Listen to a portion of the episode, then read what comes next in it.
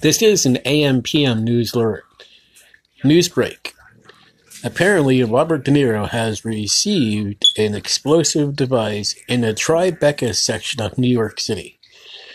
We will update more information as soon as we have it. Thank you.